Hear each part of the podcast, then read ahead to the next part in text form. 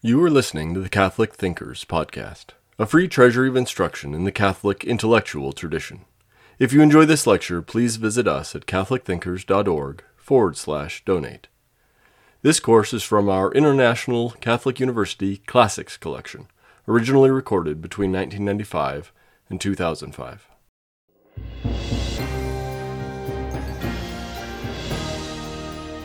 The topic of this lecture is maternal fetal relations. In the not too distant past, the topic of this lecture would be covered in a sentence or two.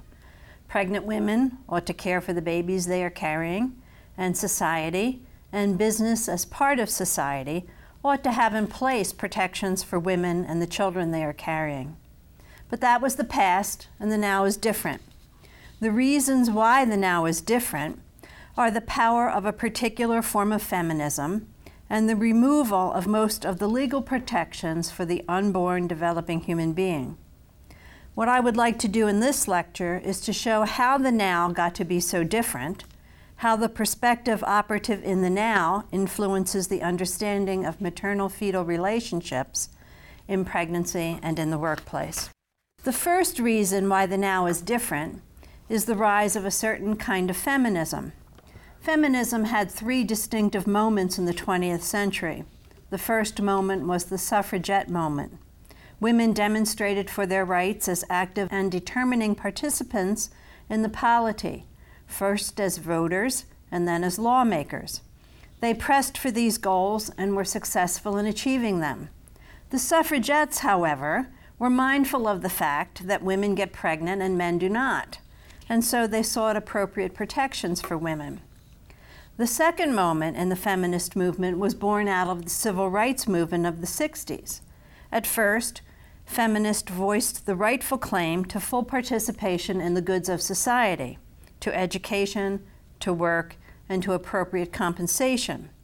Technological developments emancipated them from the physical labor of the household, and advances in conception control freed them from the uncertainty of their fertility cycles.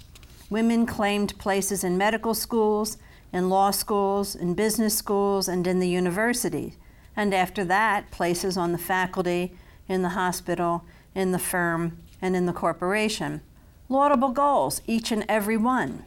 While women physicians, attorneys, CEOs, and professors are not yet at the top of their professions in significant numbers, they are no longer considered novelties.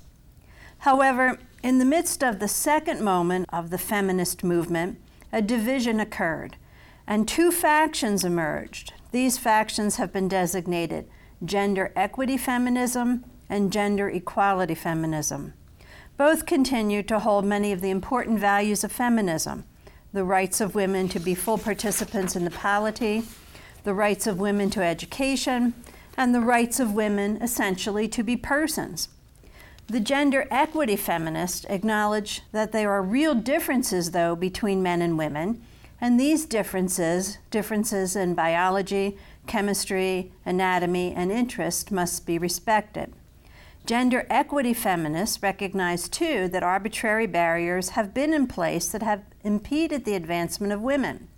But they also recognize that there have been substantial gains in breaking down these artificial barriers the gender equality feminists pressed the claim that gender differences are social constructs, and they pressed for social reforms to acknowledge these oppressive constructs and political reforms to dismantle the constructs and to ensure the recognition of gender equality. For the equality feminists, the fact that women become pregnant and men do not became a particularly oppressive obstacle to the advancement of women. Pregnancy sidelined women from their rise to the top.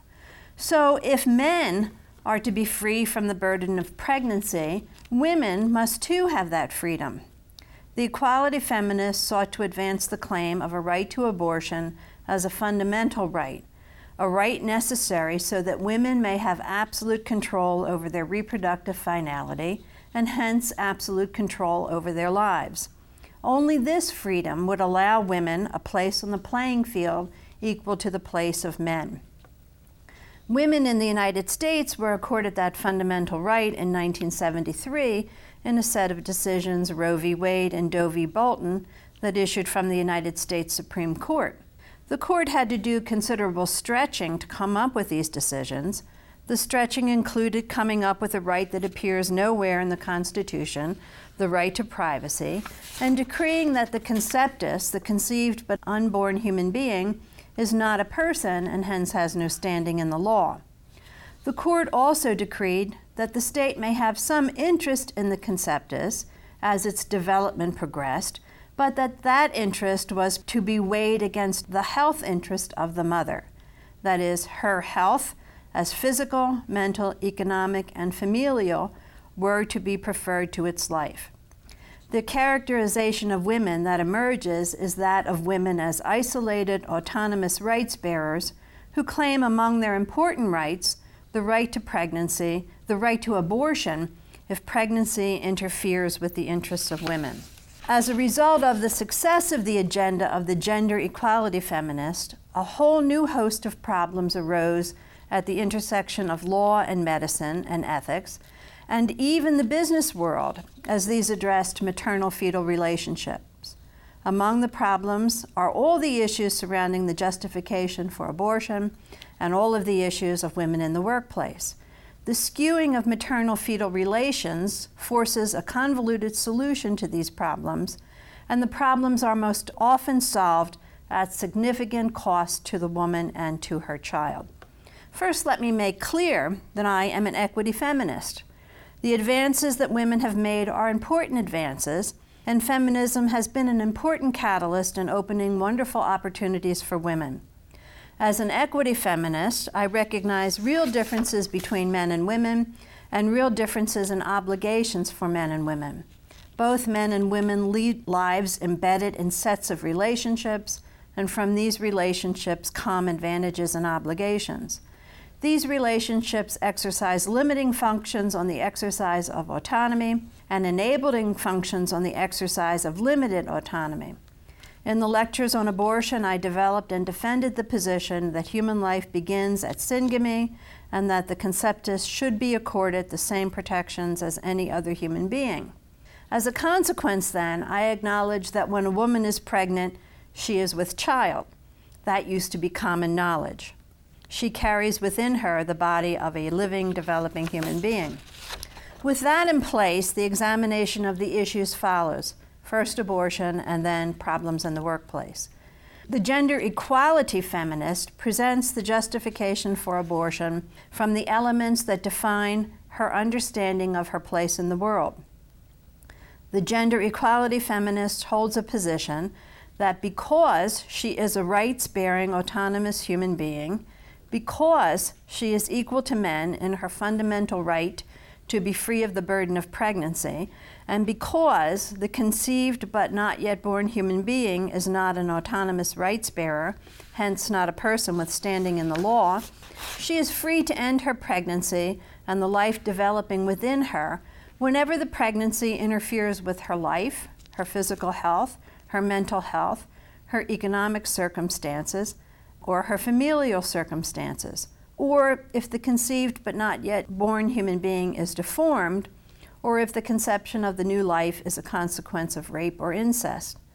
The gender equity feminist ought to recognize that all human life is embedded in relationships. Her right to autonomy and freedom are limited by the legitimate claims of others. She understands that our being in the world as related beings is the source of our traditions of community, of hospitality, of solidarity, of mutual respect, and of liberty as ordered. These relationships constitute the links in the web of society, and from these relationships to one another, concrete duties arrived and are defined. At the same time, human beings who anchor these relationships possess individual identity. An adequate moral theory considers both the beings who constitute the relationships and the link within the relationship. The equity feminist ought to recognize the fact that every pregnancy involves at least two human beings. So the question becomes under what circumstances may the immature dependent being be killed at the request of the more mature and more independent being? She should present a set of answers different from her sister, the equality feminist, to the question of the permissibility of abortion. Her starting point ought to be that inasmuch as abortion takes the life of a living, developing human being, the moral rules that apply to taking human life apply here. This understanding is affirmed in the religious and ethical directives for Catholic healthcare institutions in Directive 45, which recognizes that abortion is the direct taking of the life of a preborn human being, regardless of its stage of development, and which forbids abortion at any time in the pregnancy. So, unless the life of the woman is threatened by a continuation of pregnancy, abortion is not an option for her. Now, a special case arises for consideration if the life of the pregnant woman is directly threatened by the continued existence of the preborn human being. With the advances of medical science in monitoring pregnancy and in caring for the mother and her child, the direct threat to the life of the mother is seldom the case. But when it is the case that her life is threatened, abortion is permissible under the rubric of the principle of double effect. The fact that the choice here is the choice of one life over another is acknowledged, and the principle is applied. The intention of the act is the saving of her life. The death of the preborn human being is not intended, and its death, if it can be averted, must be averted. The most common medical instance of this dilemma in contemporary medicine is ectopic pregnancy. An ectopic pregnancy is the result of the implantation of the embryo in the fallopian tube rather than in the uterus. Its position in the fallopian tube is inappropriate for two reasons. The fallopian tube does not provide a suitable environment for its development, and the growth of the embryo in the fallopian tube poses a risk for rupture of the tube and serious medical consequences, including the possibility of death for the mother. The preborn human being, in cases where the life of the mother is at risk, however, cannot be viewed as an unjust aggressor in the strict sense. Unjust aggression requires an intention to commit an act of aggression. The preborn human being is not capable of forming an intention. Its position in the situation of permissible abortion is to be viewed as a material aggression. That is, as a matter of fact, its continued existence poses a threat to the continued existence of the woman. The same application of the principle of double effect allows the pregnant woman to go forward with medical treatment necessary for the continuation of her life and health. Sometimes the treatment has as a second effect that of causing the death of the preborn human being. The health of the mother is the intended effect, the death of the child is the unintended and undesired effect. This understanding is affirmed in Directive 47, which states that operations, treatments, and medications, which have as their direct purpose the cure of a proportionately serious pathological condition of a pregnant woman, are permitted when they cannot be safely postponed until the child is viable, even if they result in the death of the unborn child. It may be the case, however, that the mother who is faced with a serious illness that requires treatment, which poses a threat to the life of her developing child, may forego treatment for the sake of her child. Her choice, usually made out of religious commitment, is an instance of supererogation. The choice may not be made an obligation for other women. There can be no fetus first rule in ethics or the law. Both the woman and the preborn human being have equal value as human beings and an equal right to have their lives protected.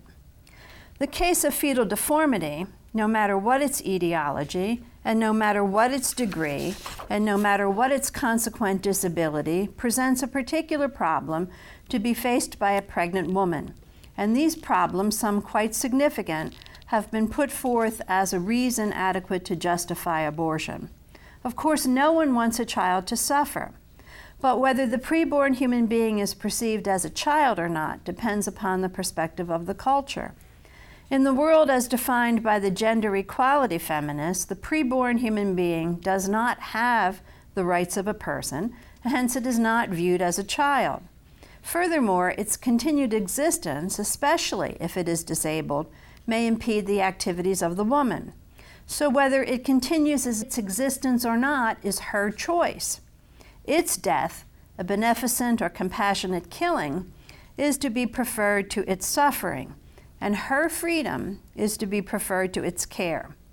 If, on the other hand, the preborn human being is recognized as a dependent member of the community, a member to whom some other human beings are already related, a different set of responses should arise. The disability of the human being should be compensated for by the ability of the community into which it is born to care for it. Those who are suffering disability, and whatever suffering is attendant upon the disability, more frequently than not attest to the fact that they prefer their existence, albeit limited, to their not being born.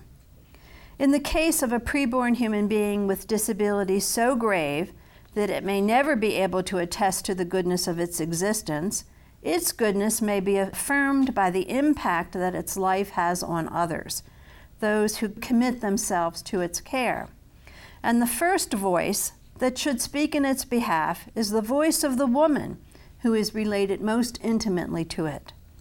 The choices that human beings make affect the quality of the society whose progress or decline is fashioned by the choices that we make.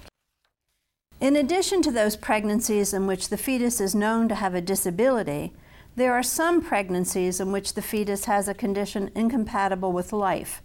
Among those conditions are anencephaly and Potter syndrome. Once the diagnosis of anencephaly or Potter syndrome has been confirmed, the significant question is what is the appropriate care for the human beings, mother and child, in this sad, perhaps devastating, temporary situation? The two possible courses of action are to continue the pregnancy until birth or to seek a termination of the pregnancy by early induction. The former response directs attention primarily to the child and the sanctity of the child's life. The latter response directs attention primarily to the woman and her grief and the desire to continue on with her life. In response to this difficult and sad situation, Catholic healthcare institutions have provided two responses. In some institutions, intervention, understood as a kind of direct abortion, is forbidden. In other institutions, very close attention to Directive 45 and Directive 49 in the Ethical and Religious Directives for Catholic Health Care allows the early induction of labor and the delivery of the child. It is argued that there is no direct intention to destroy a viable fetus, that there is a proportionate reason for the induction, and that the resources of the hospital will be made available to sustain the life of the child at delivery. Now, neither of these responses is unproblematic. The first response, which forbids intervention, and which may, if the woman is seeking help in a Catholic institution, force her to seek help elsewhere, seems somehow dismissive of the woman and of her concern and of the concerns for her family. Some women report feeling abandoned by the institutional church when they needed its comfort most. The child that they so desperately loved will not be, and they wish to bring closure to the tragedy by early induction. Some women, on the other hand, find comfort in carrying the child to term. They experience consolation in the fact that they cared for this child in the only way still possible that is, in the patient keeping company with this child in its brief life until it dies. Here there is a need for there to be a more sustained conversation, and in that conversation, the voices of women must be heard. Rather than being dismissed as having vested interest, they must be accorded respect as the voice of experience. The recording of this conversation is important. We shall have listened, and we may learn. The second response, induction and delivery at 20 weeks, is also problematic even while it intends to stay within the letter of the law. There is a very real sense in which the child with anencephaly or the child with Potter syndrome is never viable. These children have conditions incompatible with life. They are not disabled, as is the child with Down syndrome. So, an early induction with all the equipment on hand for resuscitation has the appearance of a sham. A better response might be to have all comfort care measures in place for this child who is born dying. When a woman is pregnant as a result of rape or incest, the woman is rightly the subject of compassion. She has been injured by a violent act, and the consequences do not end with the violence of the act. The injury violated her body and her person, and the person who perpetrated the injury should be punished. What she is capable of doing will depend on the society within which she lives and the perspective from which she understands her condition. If she views herself as an autonomous, rights bearing individual, and if she views the human life as it develops within her to be possessed of no rights, and if she lives in a society that offers her no support in her sad and stressful situation, then abortion is her solution.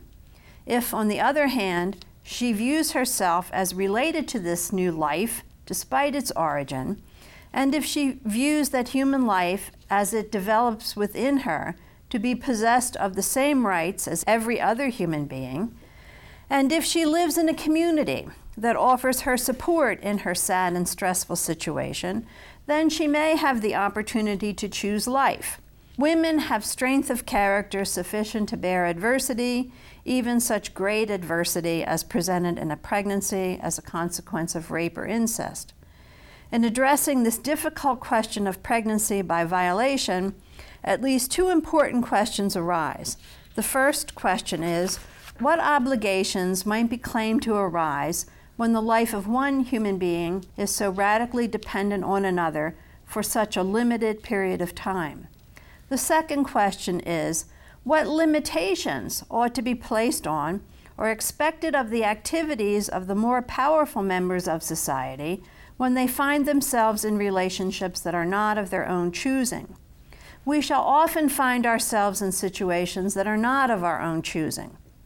The choices that we make create the kind of persons that we become and the kind of society that we constitute by our membership in that society. The issue of pregnant women in the workplace has become particularly convoluted within the contemporary horizon, marked by gender equality feminism and by the legal status of abortion. In the not too distant past, there were protections for pregnant women in the workplace.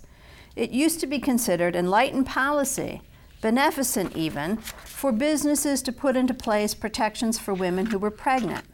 These protections were mindful of the fact that she was in a changed condition, not disabled, but that she was carrying a developing new life within her. Now, these policies have come to be considered paternalistic and in violation of the right of women to be considered equal to men. And in the past 20 years, the protection for pregnant women and their unborn children have gradually diminished. An example, just one example, may be found in the case of United Automobile Workers versus Johnson Controls. The company, Johnson Controls, produces automobile batteries, and during the production of the batteries, lead and lead oxide particles are released into the air. This lead can enter into the bloodstream and remain there for a considerable time period. The levels of lead in the air and the levels of lead absorbed into the bloodstream were low enough to be considered safe for adults.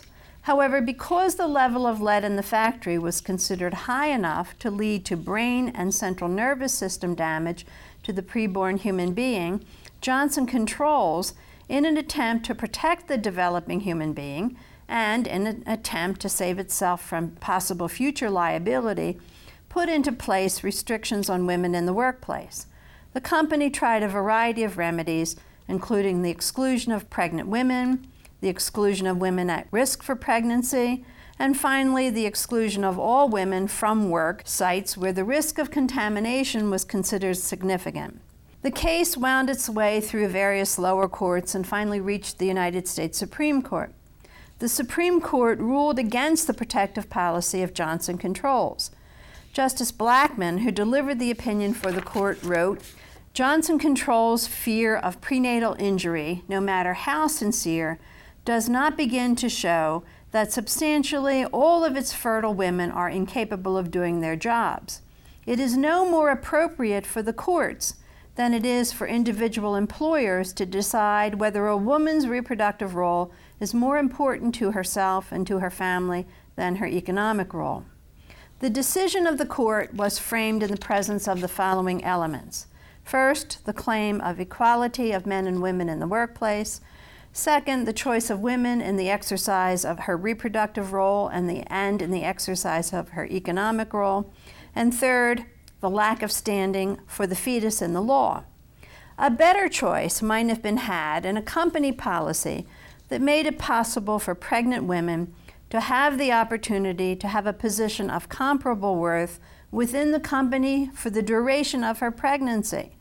In a social situation which regarded real differences between men and women as well as their equalities, and in a legal situation which afforded protection to preborn human beings. The appropriate balance in maternal fetal relationships will be recovered only by the reversal of cultural bias that has been created by the failure to recognize the preborn human being as a bearer of rights and by the assertion of women of radical equality and the fundamental right to abortion. With this reversal in place, it may be possible for companies to put into place policies which respect the equal dignity of men and women their right to work, the economic needs of women as well as men, and the health needs of the developing human being. We hope you enjoyed listening to Catholic Thinkers. Please visit us at catholicthinkers.org forward slash donate to help us keep this content free.